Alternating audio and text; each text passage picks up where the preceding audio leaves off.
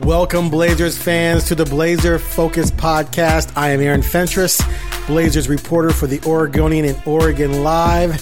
And I was at that debacle, one of maybe a hundred people in the building watching that game Tuesday night, watching the Blazers lose to the lowly Bulls. Although the Bulls have won three and uh, three out of the last four, so who knows? Maybe this is a surging team, and a month from now we'll look back and go, "Eh, it wasn't that bad of a loss." But as of right now, after coming off of that road trip and returning home two and two, three and three overall, you would expect the Blazers to take care of business against a team like the Chicago Bulls. They did not. So we're going to tackle all of that. And by we, I mean myself and mean Joe Freeman. I just nicknamed him. I bet he's never heard that before. Anyway, Joe and I have tackled this thing in many different ways. So let's get to that right now.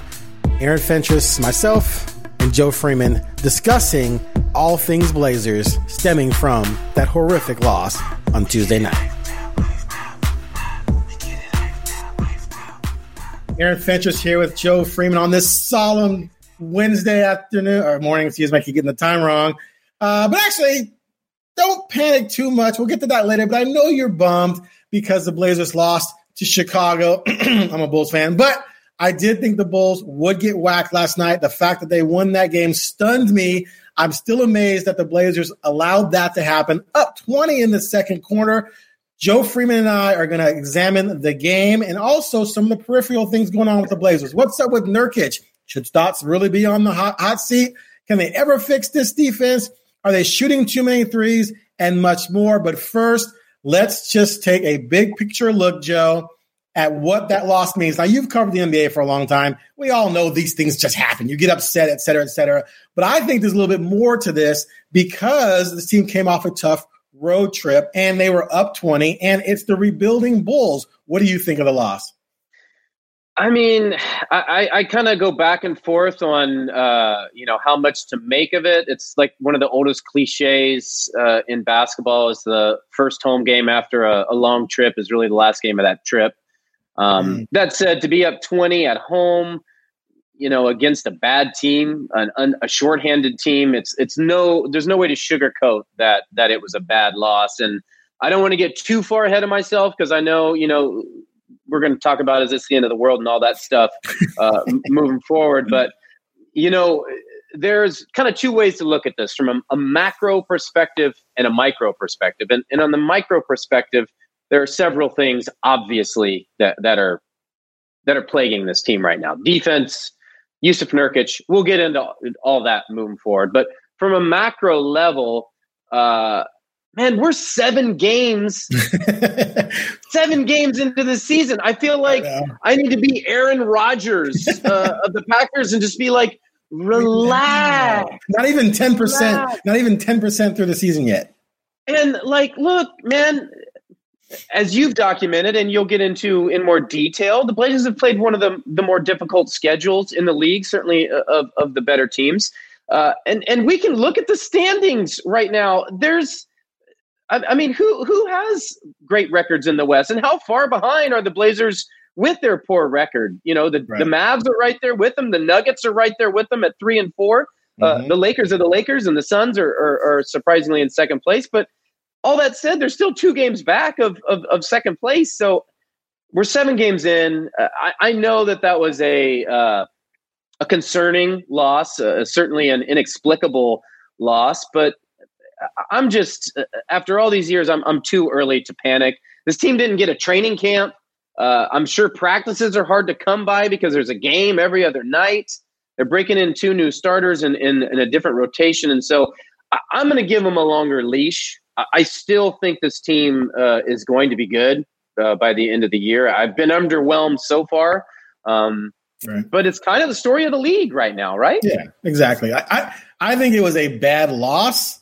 I don't think it's the end of the world. I think the problem is, especially with a lot of fans, is that they're they're very anxious because of what happened last year. It was a it was a down year. Nurkic was out, Zach Collins was out, Hood was out. You had a nice little burst at the bubble, but then you got rolled by the Lakers. You made some offseason moves. They want to see some signs of 2019. They want to see some signs that give them hope that they could make a deep run in the playoffs. And right now, right now they're really not getting it. So when you come home and lose to a Chicago team that I think the Bulls, I, I I've said before, I'm a Bulls fan. I go to that game every year with my son uh, Peyton, who's uh, 14 now, he wears his McCollum jersey and sits there and talks trash for two hours. and, I, and, I, th- and I threaten to kick him out of the house and get to stepping, you know. And and so last night the Bulls come back and win, and my I can't talk trash to my son. I was really bummed about that. But the the fact that Portland Trailblazers fans know they own the Bulls in the last five or six years to lose to them without Lauri Markkanen as well uh, shouldn't happen. Like it just shouldn't. Especially here's the other thing: coming off of the road trip you know, when I presented the fact that they had played, played a tough schedule, you know, Lillard said, "Yeah, we played a tough schedule, but we're disappointed. We wanted to be four and two.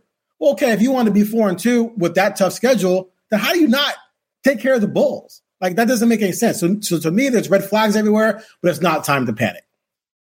Yeah, I, I agree hundred percent. I everything's magnified this time of year. If the Blazers were were five and two, it, it would be you, you know uh, too much praise. Right. Oh my God, we're gonna do it now. Right. and so it's if if last night happened on on March third, it would have been you know a bad loss. That was a bad loss, but because you know it, it's where it's at, it was at home. They were up twenty, and, and so on and so forth. And it's and it's so early in the year. I just think everything is is more magna, magnified now. Uh, I don't know. Do, do you so, do you want to continue? Uh, we we kind of lost our our our uh, our order there, but do you, no, let, let, let, me let me uh, let me expand on on something I wrote about this week because I, I do think I think it holds true even though last night was bad, and that is this. Um, I wrote about this uh, f- coming off the road trip. So they went three and three, but I looked at the records and excuse me the schedules of every team that had a 500. Excuse me, that was above 500. Sorry and their combined uh, strength of schedule, the Blazers combined. Excuse me, sorry, I'm gonna start over. the Blazers' strength of schedule in comparison to every team that had a winning record was way way more difficult, like way strong. Like 22 and 14 were the combined records of the teams they faced with a 6-11 winning percentage, whereas teams like the Lakers, Clippers, uh, you know, even Philadelphia played a group of teams that collectively were under 500 for the most part, right? So you had the toughest schedule, plus four games were on the road, plus you played uh, five teams that, well, four were playoff teams last year. One, the Warriors obviously were down last year, but we all know why they were without Clay and Curry. Curry was back. So that was a rough stretch. To go three and three was more than respectable. Then you come home to play a stretch of 10 of 12 at home. And those 12 teams came into the week with a collective win percentage of point four three four. So it's a much easier schedule. They only play three winning teams are coming into the week: Indiana, Atlanta, and the Knicks. I mean, if you can't handle those three teams at home, you have bigger issues. So to me, I felt like if they're legit and if they've really, you know, made strides defensively, we just haven't seen it yet because they played a bunch of really good teams on the road, MV, former MVPs, et cetera, et cetera. Then show it during the stretch by winning nine of 12. I mean, to me, that's realistic because they're going to be favored in every game almost guarantee every betting line is going to have them favored. They were a money line last night of minus 500, right? You had to bet 500 to win 100 last night, and they lost. So they could still go 9 and 2 the rest of the way. But for me, the major red flags is how do you not take care of business against a team like that if you think you're better than the 3 and 3 record you showed during that six game stretch against Utah, Houston, Lakers, Clippers, and twice against the Warriors. That doesn't make any sense to me. And then to hear Coach Stotts and Damian Lillard talk about a lack of effort, you know, that their effort went away and they got outworked. That's just like, what? I mean, what are you talking about? How, how do you, how, how does that even happen? How at some point in the game do you as Damian Lillard look around and go, we're not working hard and start smacking some fools upside the head? we can't lose. We we can't lose to Coby White and Zach LaVine when we beat LeBron James and Anthony Davis. That doesn't make any sense. Let's go. And they couldn't do it. Like it, it just it was astonishing. And the whole game, I'm watching it, and my, the Bulls fan in me is like, "Ooh, they might win the game." And the Blazers writer in me is like, "What the hell are they doing? This doesn't make any sense." Like I want to. I, I had to check. I had two game stories going because I didn't know what the hell was going to happen after I started in the second half writing the Blazers win at home game story. So it was a very nerve wracking late game start. Anyway, I digress. So my question for you is given all the things I just said there, and again, you've covered the NBA longer than I have. You've been through these things like that. The effort part, what does that say to you about this team that they couldn't find the effort to clamp down on the Bulls? Yeah, two things. One, I'd like to go back and rewatch the game, uh, and I wish I had uh, had a chance to do that in more depth because I'd like to see who they were talking about. Uh, there was a couple plays late where, like, an offensive rebound for the Bulls. I can't. I think Porter grabbed it or something. Yeah, there's there three like, guys, three Blazers there, and they just yeah. stood there like this, and Porter yeah, went right it, inside of him and got the ball. I'm like, what? What is that? And, and, exactly. And, and it didn't end up costing them that possession. I, I, think they ended up getting the ball, and, and Lillard went down and hit a three or, or something like that. But it's like I, I think that's emblematic of, I, I, suppose, what they're talking about. But I would like to see, you know, in more detail. Are they talking about Nurkic? Are they talking about uh, Covington? I don't know, I, and I'm not saying they are. I would I would like to look more closely to see who who specifically looks like they're dogging it because effort is very rarely a problem with a Terry coached uh, Terry Stotts coach team. I, right. for all his critics and, and all that stuff, uh, his teams play hard, and the Blazers have have played hard uh, overwhelmingly during his time here. Um, you know, again, this happens all the time in the league. It, it, first thing that comes to mind to me is uh, is the first game after Nate McMillan was fired. Greg Oden was waived. Uh, three guys traded and the roster was blown up. Uh, it was in in Chicago, in which uh, Kaleb Canales coached team of like eight dudes went and stomped the Bulls on the road. Like this kind of stuff happens. Uh, and that was when the Bulls were good, right? Derrick Rose. Yeah, yeah. No, that was pre Rose. That's pre Rose. Yeah, it was pre Rose, but they were they were still a better than that team. Trust yeah. me, that team went on to lose. I think the final thirteen games of the season or whatever. Uh, not a good team. So it you know it happens i guess is the point it it, it is alarming because uh, and we're going to get into this and I, and I guess now's is uh, well no we'll save that but you know I, am concerned about Nurkic and I, my rapid fire answer to him being an all star in our last video looks awful right now. And obviously the defense uh, has all kinds of red flags all over the place. I, I just still go back to uh, this team has a lot of new faces and important new faces playing important roles, and they haven't had enough time, uh, you know, to practice and and to get together and to build that chemistry. And right. you know, we've come to just, I guess, uh, take it or you know, expect that of a Damian Lillard, C.J. McCollum led team that they're going to have good chemistry, that they're going to uh, figure it out. And right now, they're in the process of, of figuring out both defensively uh, coaches are trying to figure out lineups and rotations. I think we all want to see Gary Trent play more than he is. You know, you know, Melo hasn't been efficient. Nurkic has been, you know, shaky. Um, Damian Lillard is is deferred more than I would like him to defer, especially early in the game. And I mean, we could go on down the list of of the things that are kind of plaguing this team. Rodney Hood is injured, so there's a lot of little things, I guess, that are adding up to these to these larger larger problems. Uh, mm-hmm. and I know you know, one thing uh, uh, that the modern NBA relies on is obviously threes. And Terry Stotts, at any point of any time of any season, says, I want to shoot more threes. I think we can both agree that they shot too many threes down the stretch last night. I don't, was it like 13 or 16 in the 12 their last, and 12 or 13 of their last 15 shots were threes, something crazy like uh, something like that stands out uh, at, at when you lose a close close game like that. I don't know how you think about them their, their three and, and, their shot selection. Yeah, it's it's it's kind of crazy. First of all, that McMillan was fired when the Bulls won 50 games. They did have Rose, so they were a much better team. And like you said, they went with a depleted team and whacked the Bulls.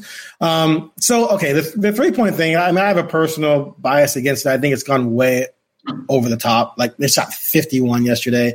To me, it's boring basketball watching two teams go down the court, put two guys in the corner, run pick and roll, either drive or kick it out to a three. Like it's just, I find that to be kind of boring for me. And maybe I'm just an old head, as the youngsters would call me. But boy, all the analytics people are just going to come at you.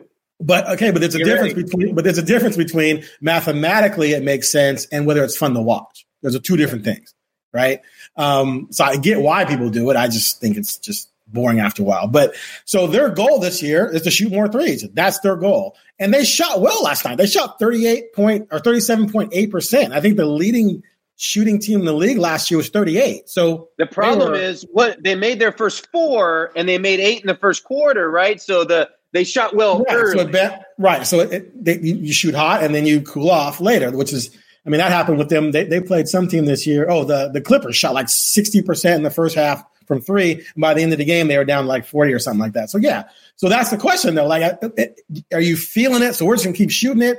In the fourth quarter, you're like, yeah, we missed a bunch, but we're to make them eventually. Let's just keep firing them. Or do you say Coby White can't guard McCollum or uh, Lillard. He's not a good defender. Like that's one of the biggest things about the Bulls is their defense has not been very good over the years. And Coby White's part of that problem. He can't guard McCollum or Lillard. LaVine, oh my God, he's one of the worst defensive guards in the league. Why are one of those two not taking the ball to the basket and, and trying to make something happen and draw a foul? Which Lillard did get some fouls later, but they Stotts said after the game, I'm fine with it because I thought we got good looks. However, when the score, when uh, Patrick Williams made the game 100 100 with a floater. And from that point on, the hmm. Blazers had McCollum and Covington both missed two three point shots each. While Dame missed two, I think, also. And I'm talking about the last like few minutes. The Dame missed, I think Dame actually made the only one they scored because Dame scored the, the final, their final eight points. It was 100 100. Dame scored their final eight points on five three free throws, one coming off uh, getting fouled on a three pointer, and then a three point basket. Um, the Blazers, though, got like a 13 footer from Porter. They got that 20 footer from Patrick Williams. Coby White got a 20 footer. They got to the line, Wendell Carter. Like they were scoring in a more traditional fashion, taking the open shot, regardless of what it was. And there was one point really late in the game, I think one of those two McCollum threes, where the, the ball got loose. He got it, and he could have easily driven it closer. There was like no one in front of him and gotten a short little eight, 10 footer, which we all know he just shoots those like layups. And he didn't. He just took the three and he uh, he bricked it. And to me, it's like when the game is that close and you're falling apart, take the easiest basket possible. He did not, and that was sort of their philosophy in that quarter, and it cost them because they shot three of sixteen. Yeah, and you know if they shoot five of sixteen, we're, we're probably not talking about that right exactly. now. Exactly, so but that, it, that's the thing, and that's what Stotts was saying. I'll take yeah, it because I think we're going to make it. And I hear what Terry's saying. Uh, you know, if we re, I, I, think CJ's looks were pretty good. I, I think yeah, he was open. They were early too. in the shot clock though, and I would like to see, you know, whatever the shot is, it is what it is. If it's a good look, but pass the ball around. You know, get some ball and player but, movement. But, but, they don't care about that because they're not trying to get closer. If you have the open look with eight seconds into the play clock, shoot it. Because sure, that, means, that means you're going to get more possessions and more shots.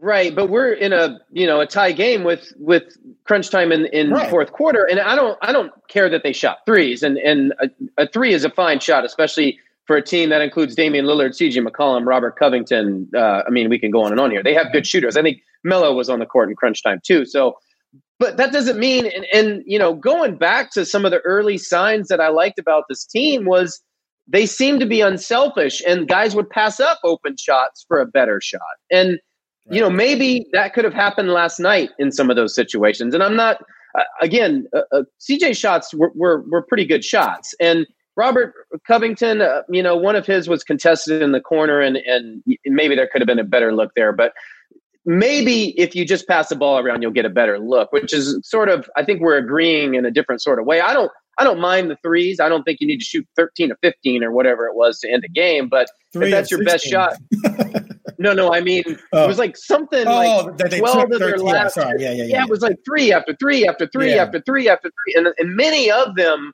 to end the game were early in the clock, and that's great for the majority of the game because that's how the Terry Stotts flow offense goes. But that doesn't mean that you, you can't get a better shot late in the game. So right. I, I, mean, I don't know. I, yeah, I would like to see better shots. And the Bulls actually went three of 12 from three in the fourth quarter. So they were trying to do the same thing too until the last four minutes. And then they were like, we can get nice little mid range shots and make them. And that's how they built a 106, 100 lead. And then, of course, LaVine hits that deep three to kind of put the game a little bit out of reach. They went out of reach, but gave them a nice little uh, two possession lead. Anyway, uh, that's what they're going to do. I mean, they're yeah, going to shoot. I, you know, switch, switching gears totally here, Aaron is I. I think what we've we've learned more than anything through seven games is how badly this team needs Jusuf Nurkic. Right? That, and that would mitigate what we're talking about because if he's scoring inside more often at a higher percentage, that maybe you know it reduces the number of threes. Hopefully. anyway, uh, no, you're you're 100 percent right. So he right now is averaging 9.4 points and 7.9 rebounds. His career with the Blazers, he's at he was at 15 and almost 10. So he's clearly not performing very well. He's not shooting very well. He's committing a ton of turnovers. Uh, about well, actually, his turnovers per game are down, but that's because his minutes are down. But he's at two turnovers per 25 minutes, which you know is not what you want from your big guy. Um, he's he's missing shots that you're used to seeing him miss. They did try to give him a lot of touches last night, mm-hmm. uh, but he he he wasn't closing out, you know, against a six nine Wendell Carter. You know what I mean? Uh, so he's clearly not where he needs to be. Now, at the beginning of the season, he talked about needing to get into shape, etc. Uh, so maybe he's still working his way into shape. Maybe he's just trying to, you know, get his his uh, feel around the basket uh, sharpened because he didn't have a training camp. He he missed most of training camp, and he missed uh, the first preseason game. So who knows? I mean, we can make a bunch of excuses for him, but if he's going to average nine and eight the rest of the year, and you turn to Kanter, who like lit up Golden State for 24 and 12, but also got lit up because he doesn't play mm-hmm. defense, then that's a huge hole at the center position that you're not counting on. Because as far as I'm concerned, and I think everyone who follows this team, they need Nurkic to maybe not be an all star. I mean, he's not he's not going to make the all star team. There's too many big men in the West, but to at least play like a guy who might receive some consideration, right? And that means being 19 and 10, which is which is within his grasp I mean, he's been 17 and 10. Why can't he be 17 and 10 again or 19 and 10 and be more consistent? What say you on this subject? I I agree, and you know when I look at him playing right now, it it I wonder how good a shape he's in, and and and how close he is to to being in you know regular season shape. It's clear that he he entered uh, the season not in optimal shape. I wonder, you, you know, we took uh, maybe took for granted what we saw in the bubble from him when when he played so well so early. It's easy to forget that he, as much as anyone, certainly grew comfortable playing alongside Maurice Harkless and Al-Farouq Aminu, mm-hmm. and he's getting used to new two completely new forwards, obviously, and I, I wonder how much that's impacting him. One thing that was different last night about what, what we had seen, at least in the last couple games was Dame going to him regularly, and yeah. you can tell that for Dame, and and he sees obviously the importance, and we all know how important Dame and uh, thinks he is to the team, rightfully so. Um, trying to get him touches and get him going, uh, which not only keeps him engaged, but keeps him engaged defensively and gets everything else going right. for this team. Um, and I, I, you got to have more out of him in every aspect. It, it kind of, you know, he's kind of going back to his laissez faire, throwing up soft shots at the rim. Like I'm, I'm getting back to my dunk the basketball, Nurkic. Like be a be a beast down there, and be the biggest guy on the court and we're just for whatever reason uh, we're not seeing it. And and i don't i don't i would wonder what he would say about that. Uh, he's not always very enlightening about this sort of a thing. I think part of it was a layoff and um, you know part of it's getting used to new personnel and and sort of that thing and not getting as many touches as he'd like. But I, I like that dame went to him as often as he did. And the blazers played well during those stretches for the most part. Um, going back to your, you know, not shooting as many threes. He's a guy that not a lot of teams have an inside outside presence and just a beast down low. And and man, the Blazers are going to need him to get back to to being a beast uh, if they're going to fulfill their promise. He did have 12 points, 11 rebounds, six assists, but six of 15. And that's, you know, to me, that's the problem. He needs to be against a team like that without a legitimate interior presence who can body him. I mean, Wendell Carter has some bulk to him. He's 270, but he's 6'9. Uh, but he was 6 for 15. He should be 9 for 15 at worst, 10 for 15 maybe in a game like that. And then it's a different story uh, late in the game. But they, they need to get that guy going. You are listening to the Blazer Focus podcast. We'll be right back after a short break.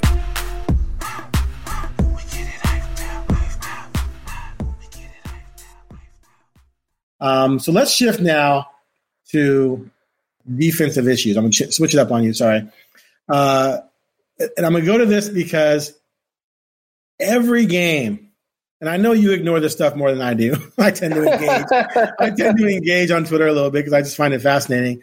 but every game I'm seeing defense this, defensive defense that. And one of our, you know, mutual former actually you never worked with Dwight, but someone who's covered the Blazers forever. I worked with Dwight. Did you? Yeah. At the Oregonian? Yeah, for maybe a year or two. Oh yeah, back when okay, back in the prep days. Yeah, okay. That's right. Um anyway, uh, you know, he asked Stotts after the uh Gold State game, sorry, and why they didn't blitz more on Curry. And fans are constantly talking about this. I mean, you know, the casual fan to guys who have their own podcasts and their own, you know, analytics sites and things like that. They're always talking about how Stotts won't blitz, Stotts won't blitz. Why won't you trap more? Why won't you show different coverages? Take the ball at someone like Curry's uh, hand when he's that hot. And he Stotts wanted to do that at the beginning of the year. That was the plan, and they got lit up by Denver. and now they've resorted back to the same old defensive strategies. Um, what do you think about this issue? For me, who hasn't covered the team that long, clearly this has been a complaint. I remember guys complaining about it when I was on Talking Ball back in the day, and I just didn't care because I was more worried about the Ducks. But now that I'm covering this team, I've been paying more attention to it, and I'm actually going out and watching, you know, videos of other teams and how they they blitz teams and do things like that. I don't know if you know the Blazers are, are equipped to be great at that, but um, what do you think about that whole situation? And is this a concern still with this team? I think you've got to be versatile uh, with that. And I, I, think he could be less stubborn than he is about that. Now, it's tough with Jusuf Nurkic because there was a couple plays, one one late in crunch time, Dame got screened and a guy I can't remember who it is who hit one of those mid-range jumpers you were talking about late in the game. Mm-hmm. Uh, and, and Nurkic can't get out there. He's not going to get out there and do anything uh, to, to, that, at least not consistently. You know, maybe if there's a Harry Giles Jr. or someone in there like that, or if, if Zach was healthy, uh, and man, boy, how badly could this team uh, use Zach Zach Collins right now? Yeah. Um, but I think you need to have you need to be equipped and have the ability to be able to do that uh, in stretches to at least you know, slow a guy who's hot or, or throw him into a different look um, to, to kind of rattle him and get him out of his rhythm. Uh, Terry has always been very reluctant to do that, and a lot of it is is personnel driven. I, I think, um, and and their defense, I still maintain a lot of it gets back to the Mike tired uh, excuse for them, which is they didn't have a, a camp to get ready. They didn't have practice time to implement stuff uh, uh, uh, to the degree that they would like to. They didn't have a long enough preseason to test it out and iron out the kinks. And so they had to work it out on the fly. And rather than continue to work it out on the fly, which they're still doing to a degree, he's right. resorted to what the majority of the guys know and, and, and I guess he thinks do does best. Um, I think you've got to be able to do more, though. You got to be able to switch more. You got to be able to blitz more. Uh, just with how uh, ball and guard dominant the league is right now. You know, I would say at least show it. You know, right. You right. don't have to do it 50 50, but you can show it. And I, it's got to be the threat. There has to be yeah. the threat of it. And, and, at least you get them thinking. I don't know if that stops Curry. I mean, Curry's been lighting up the league for 10 years now. I mean, if you just had the blitz Curry to stop him from lighting you up, then he wouldn't have two MVPs and a scoring title and, and, and multiple titles. Um, but you know, I, I, can see where, yeah, it's frustrating as a fan to watch Curry obliterate what you're doing for 62 when he's got a, a you know, mediocre supporting cast around him. Um, so, yeah, I mean, I, I think there's validity in that complaint. However, this leads me to the next topic that I'm going to move up the ladder on you because I think it's fascinating as well. Is that does any of this, you know, reluctance to change the defense or the fact that the offense has these ebbs and flows and can fall apart despite having Dame and CJ mean that Stotts is failing as a coach? We're seven games into the season. I know, but I know no, this no, stuff goes back further than that. But go ahead. But this is a team that has has gone to the playoffs. What eight years in a row? Uh, since fourteen, right? Yeah, eight. I, I, think it's eight years in a row. It might be seven in a row. Seven. Uh, seven. Yeah. So two uh, two trips to the second round, a Western Conference Finals trip. Uh, I need we need what are the okay? So th- let's play counter argument here. People who are wanting Terry Stotts to get fired. Who are you going to get? what are you going to do? You're seven games into the season.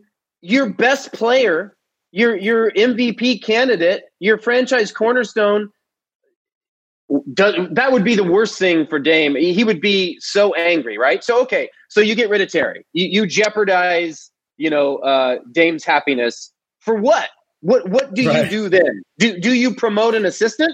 Who is an assistant going to dramatically change with this team? You go get someone off the off their couch during a pandemic. Who do, who do you go get right now that's going to do that? And you've had this whole thing that you've created over the years uh, of of this chemistry of this organization of a, a super or a, your cornerstone, your GM, and your coach in lockstep. I think they are the longest tenured trio at each of those uh, their respective positions in the NBA. They've had overwhelming success, consistent success. They haven't won the the pinnacle. Obviously, they've gotten to the Western Conference Finals, so they've gotten pretty close. I, I, and and we're seven games into the season with two new starters, with no training camp, basically, with no practice time. I'm not trying to make excuses because I don't care if who comes or not. Ridiculous. No, it's, it's a, a, ridiculous argument right now. I, am not a big fire coach guy. all my life, I, I always take the coach and GM side first, and I argue forever until I run out of arguments, and I'm like, okay, you're right, I should be fired. Wait, wait, wait, wait, wait. Do you run out of arguments? Sometimes every once in a while, I will. That would be breaking news. That should be the title of this video right there. Every once in a while, you reach in the bag, you're like, eh, there's no more arrows. Like, damn. Um, so, you know, I, I like, so someone the other day on Twitter was saying how they've underachieved under Stotts. I'm like, what are you talking about? Like, in 14, they won the first playoff series in 14 years, right? Mm-hmm. Against Houston. Okay. Then they lost to the Spurs. There's no way they're going to beat the Spurs. That's not under, I mean, that was overachieving. Then the next year, they lost to Memphis, but Aldridge got hurt and they lost Wesley Matthews for the year. They were not the same team when they got to that playoff series as they were starting the season and during the season when they were looking like they might make a deep run, right? So that's not underachieving when your best player's hurt and your third best player is out for the season with an Achilles tear. So they lose Aldridge, and Vegas has them as over under 23 wins. Mm-hmm. And they made the playoffs. It was the second round. Right. Uh, now, the second round thing, I mean, the Clippers lost Paul and, and, Griffin, but yeah, they did make the second round when they were picked to win less than 23 by many people, right? That's way overachieving. So then the next year was the year they lost to, so that was 16. So then who, who they lose to in 17? Man, I'm too old to scrape my memory. It wasn't. That, wasn't New Orleans. That wasn't New Orleans. No, that's 18. So 18 is the it was one Golden year, State. It was Golden State. Golden State, right? So 18 is the one year I'll say they under they uh, they underachieved, getting swept like that by the Pelicans as a three seed against a six seed. Although I maintained that entire spring, they were a seventh seed, masquerading as a three seed. They were only a three seed because Butler was out for uh, Minnesota, Kawhi was out for the Spurs. Rudy Gobert missed the first 27 games for Utah, and uh, Dirk, uh, uh, Demarcus, I'm saying Kirk Cousins, Demarcus Cousins was lost for the year by the Pelicans. But anyway, so they should have got swept. That was an achievement. But then they come back the next year and they made the West Finals, which to me was an overachievement. Granted, they got smoked by the Warriors, but everyone got smoked by the Warriors when they had Durant. Although Durant missed that series, I think still everyone got smoked by the Warriors during that stretch, except for LeBron. So the idea that he's underachieved with this team to me is a joke. And here's another thing, Blazer fans whenever I see Blazers fans talking about we should win a title, Dame Lillard, Dame Lillard, dude, this is not a championship team. Study your history. I challenge anyone listening to this to come on Twitter and tell me who this team resembles of the last 40 years of NBA champions. There's not one. There's nothing about this team that screams championship. If this team wins the championship going through the Clippers and the Lakers and then maybe beating Durant and Kyrie in the finals or Boston even, that would be phenomenal. Be one of the most major upsets in the history of the NBA. So stop thinking that Stotts needs to be fired because he can't get you to the finals when you don't have a finals roster. And stop thinking that Olshey should be fired because he can't go out and get you Durant or LeBron because they're not coming here. If you don't have those types of players, you're not winning the title. So I think it's ridiculous. You're not going to do better than Stotts. There's not one coach out there that has a better track record than Stotts who's coming to Portland. And if you roll the dice on a young coach, they might come in and blitz more for you. But guess what? They're going to have a bunch of other issues. And by a month into it, you're going to want them fired too. So I think, like last night to me, Last night they didn't lose because of Stotts. They lost because Dame shot horribly and Nurkic shot horribly. And the defense went to sleep in the second half, and that's not on Stotts. Rant over. yeah, I just don't. I, I think that uh, we don't know who this team is yet. We're seven games into the season. I keep exactly. saying that, but it's you know if, if you want to level your criticisms uh, and and judge Terry, do so in I mean I don't does the season still end in April? I don't know when this thing at, ends. At now, the midway point, if they're 500 yeah. at the midway point, then you can exa- I think you can examine it and say what's going on here is Stotts the problem. But I still don't think it's going to be Stotts is going to be the problem. Like look to me, where was Dame last night? Like why didn't Dame say, "Give me the ball. We're not losing this damn game." That's what a superstar superstar is supposed to do, right? He didn't do that against the Bulls. Curry did that the other night. Give me the damn ball and drop 62. So and I think, and actually, that that touches on an interesting point because it's it's a dicey line with that right now with this team because uh, in some level they're still getting to know each other. And and as in Dame's position like he I think he should have taken over down the stretch but also in the fourth quarter. I'm not talking about the first three quarters. I'm talking yeah, about the fourth quarter when the Bulls got to within two with seven minutes to go. Dame should have been like I'm about to drop 20 these last seven minutes because no one on that team can stop me. Right. It, you have to make the right basketball play, though, right? You have to pass to an open teammate. So I'm not giving it to Covington for clutch three when the guy's shooting what 18% from three or something like that. That's what I'm saying. okay, fair, but I mean, Covington had a good game up until the. I mean, he he played a very good first half, I thought, and again, you got to build. Look, if I'm Dame, I'm playing the long game here. I want Covington to be on my side. I want him to be in my corner when we get to April, when we get to May, or whenever. I don't want him to think if he's open in the corner and I'm double teamed, then I'm not going to pass him the ball. This is one game in whatever month we're December now. I'm all messed up because usually we're in November now or October. we're in January, buddy. See, there we go. See, it's not in December anymore. Thank God 2020 is over though. Um, so again, it's it's that's why Dame is the best leader or among the best leaders and among the best players in the NBA.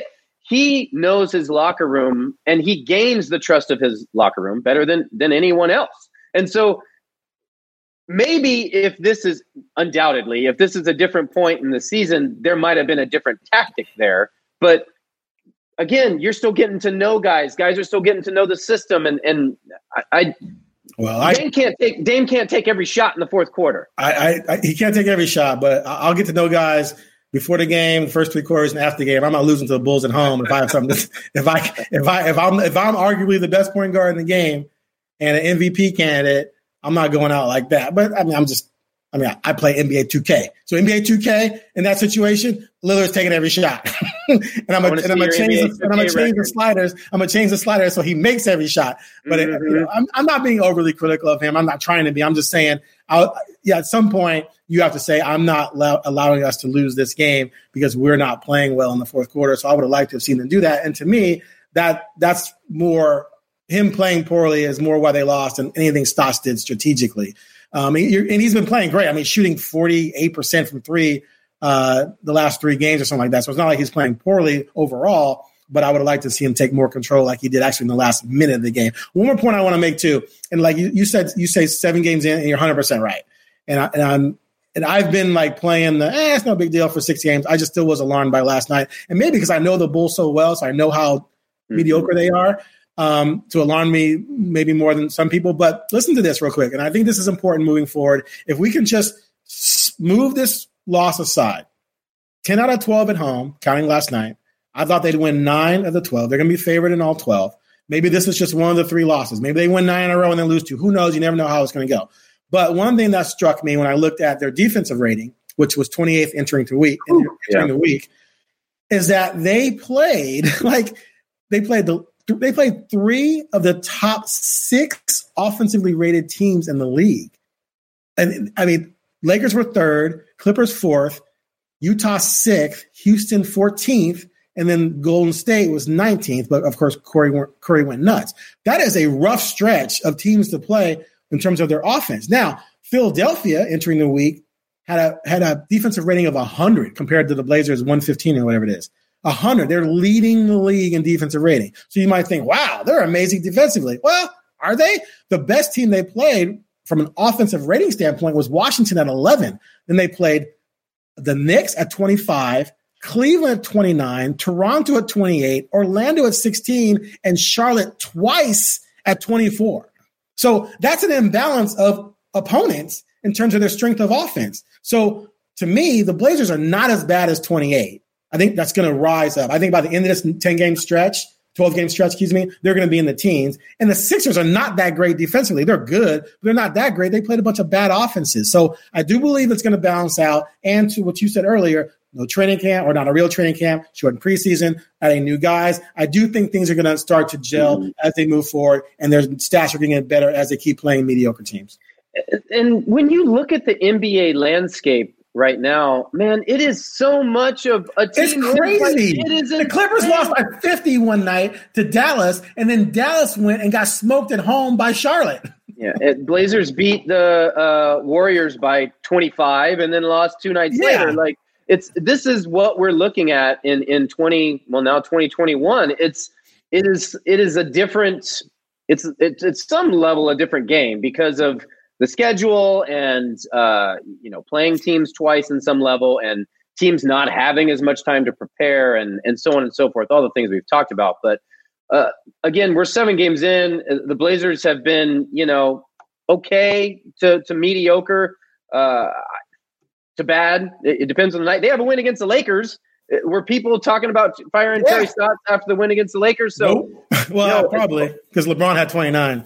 Well, and maybe you know, let's them. Yeah. And so I, I don't know. I mean, the Jazz are four and three, Pelicans are four and three, Warriors are four and three, Blazers are three and four, Mavs are three and four, Nuggets are three and four. Like it's a whole bunch of mediocre. There Raptors are I one and five. Who the rap? The Raptors, Raptors right, right. And, and five. I, Miami Finals team three and three. The Nets, right. Dur- Durant and the Kyrie three and four. Bucks best record in the league last year, four and three. Perspective, right? Right, perspective, exactly. And I know that's hard as a fan, especially yeah. when there's been so much expectations, and we've been talking this team up for so much uh, for, for so long. But you know, I still think this is a good team. I think when it's all said and done, they're going to be a good team. Uh, this is just all all part of the journey, man. I agree. Okay, one last thing. Would you trade? Man, I thought we were going to get out of here without this. No, I have. To, I, I thought I, we skipped over it. I, I, I have to do this. because I'm fascinated by this. Because for the first time in that I can remember, a marquee major star has said they would welcome going to Portland. I guess the last one would be Pippen, but he was not an MVP or four time scoring, scoring champ like James Harden. Any package would include McCollum. Would you explore that if you're Portland? I don't want James Harden on my team if I have Dude, a choice. Dude, it's just, it's just plain and simple. Come on. I mean, I mean, it, it's, it's show, I just it's show business, not show friends. Well, I don't, but sure, but I, I think the the Houston experiment failed, right? And and I mean, they made the West Finals.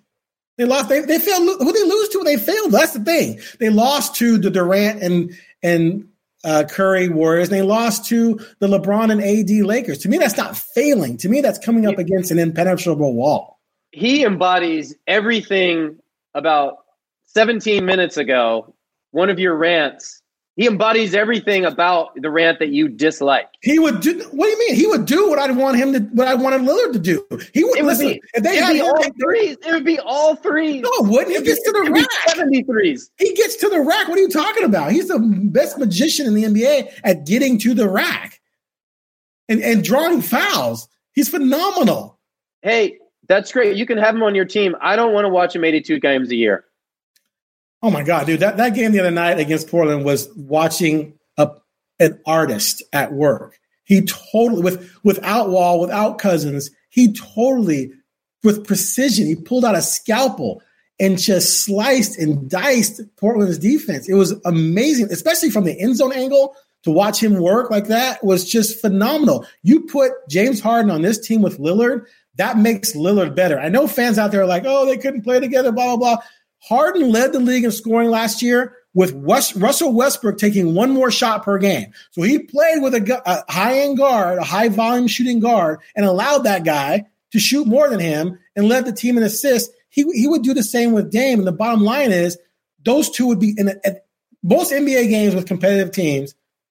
When you're playing a series, you're gonna have a lot of games that are gonna come to the last five minutes. There is not, I'll say right now, there's not more than three teams in the league that in those last four or five minutes are beating Harden and Damian Lillard. Just Dame can, right Dame, Dame, can play with anybody in the league. He would he would definitely. Well, I know he can play work. with anybody. I'm, I'm just uh, well, I'm agreeing right, with but, you. But every but anybody. Okay, I, no, I see what you're saying. I see what you're saying. Go yeah, ahead. He would definitely make that work. Any any idea that those two guys can play together is ludicrous. But That's ridiculous.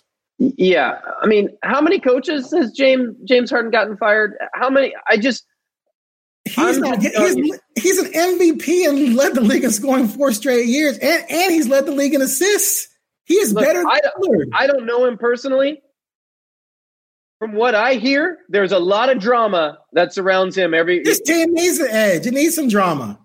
Man, it's, not the, kind of, kind of drama. It's not the kind of drama any any team any team needs. Okay, so okay, so th- this is this is the, this is a great example of the difference between our GM minds. Because mm-hmm. me, because me, I, I if I'm Neil Olshey and I've been trying to get a star here since I've been here, and I lost the only other All Star I've had in Aldridge, who went to San Antonio, which turned out to be a mistake. He should have stayed here because maybe they would have become a contender. Could you imagine Dame, Lamarcus, and then McCollum? Because McCollum wasn't really a player mm-hmm. when uh, when Aldridge was here, and and I have a chance to get a four time scoring champ, an MVP who's unguardable who wants to come to Portland, I'm calling him up and I'm saying, Dame and Nurk stay. You can take any three guys on my roster and I'll give you picks.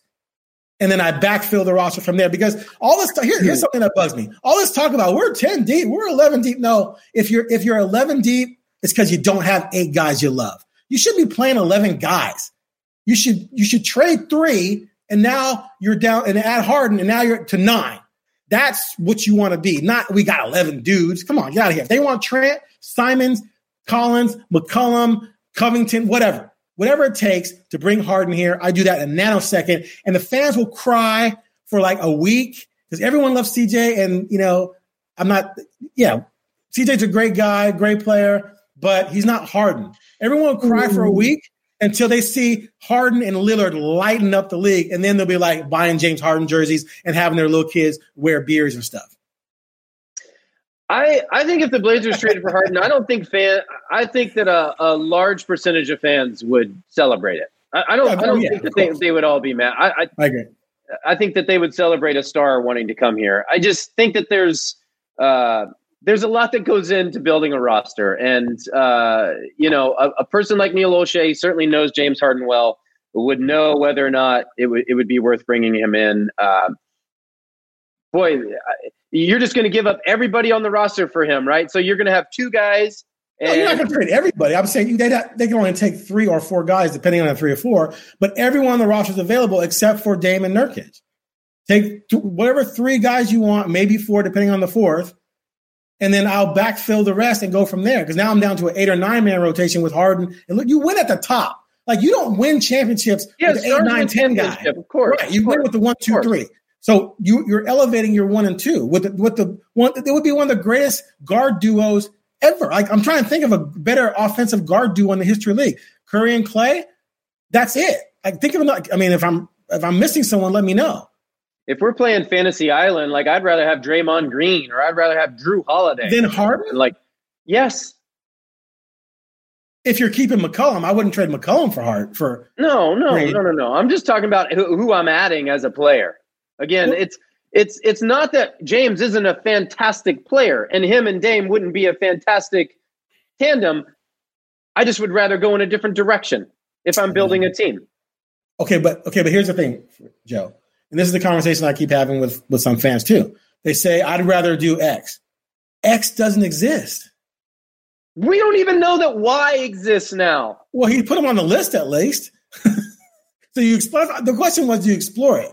So, like like Paul George, people were you pissed on Paul everything. George. Of course, you explore it. People yeah. are dumping on Paul George. Who are you going to get better than Paul George? I mean, right now, tell me this team wouldn't be better with Paul George instead of Covington and Jones.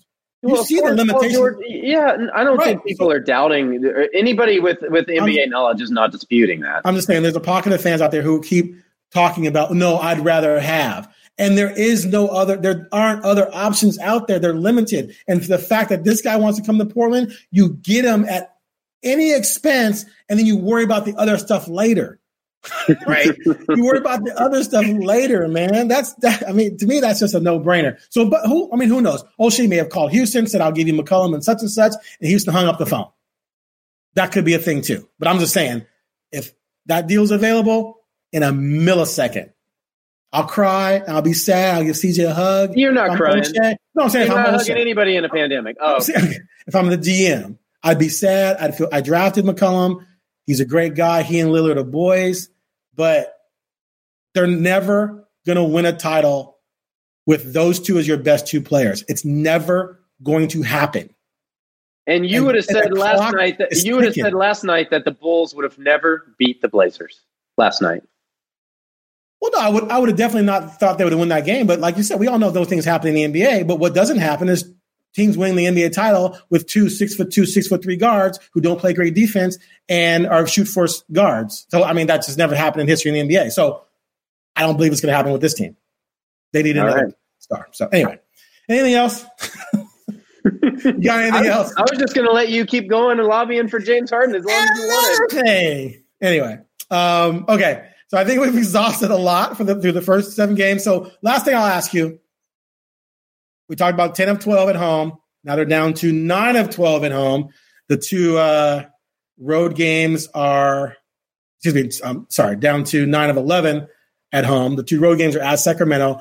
What do you think they're going to do these next 11 games? Can they still finish 9 and 3 in this 12 game stretch after a loss? Boy, let's see. We got Minnesota, Sacramento, Toronto, Sacramento, Indiana, Atlanta, San Antonio, Memphis, Memphis, New York, Oklahoma City, and then it's January 28th.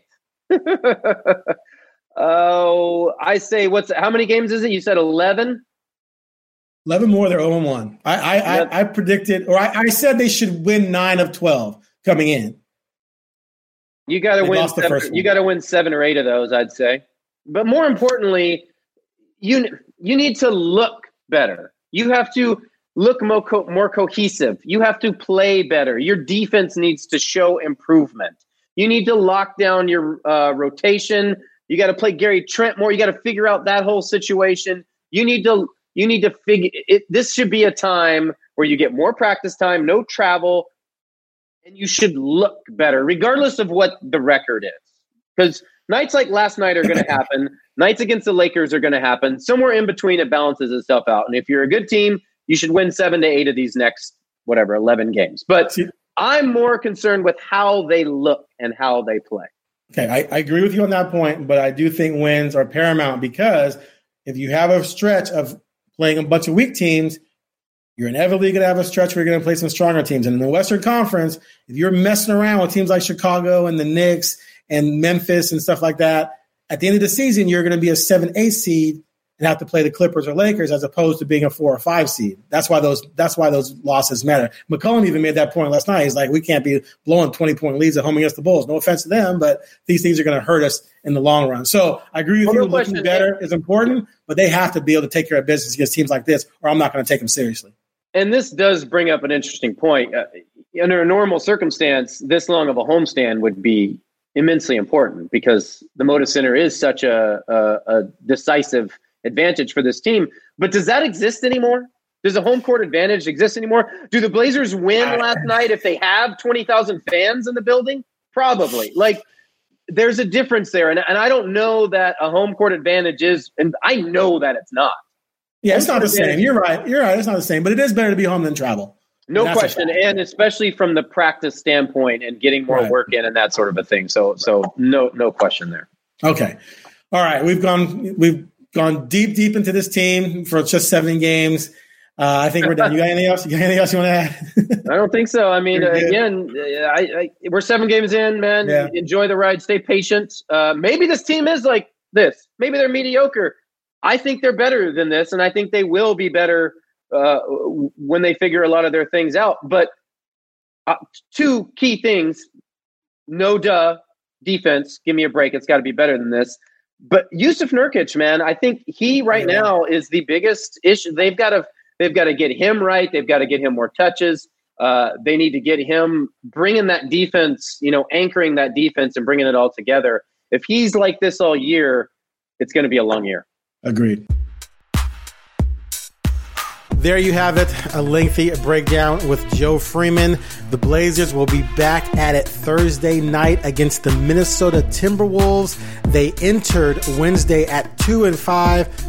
If the Blazers lose this one, then I, I don't even know what to say anymore. I just, I wouldn't even know what to say. So I'm to call right now and say there's no way the Blazers lose this game. Minnesota had lost five in a row entering Wednesday. I think we'll come back with the next podcast with some positive talk following a Blazers victory. Thanks for listening to the Blazer Focus podcast. Be sure to leave me a five star review, please, and don't forget to subscribe wherever you get your podcast.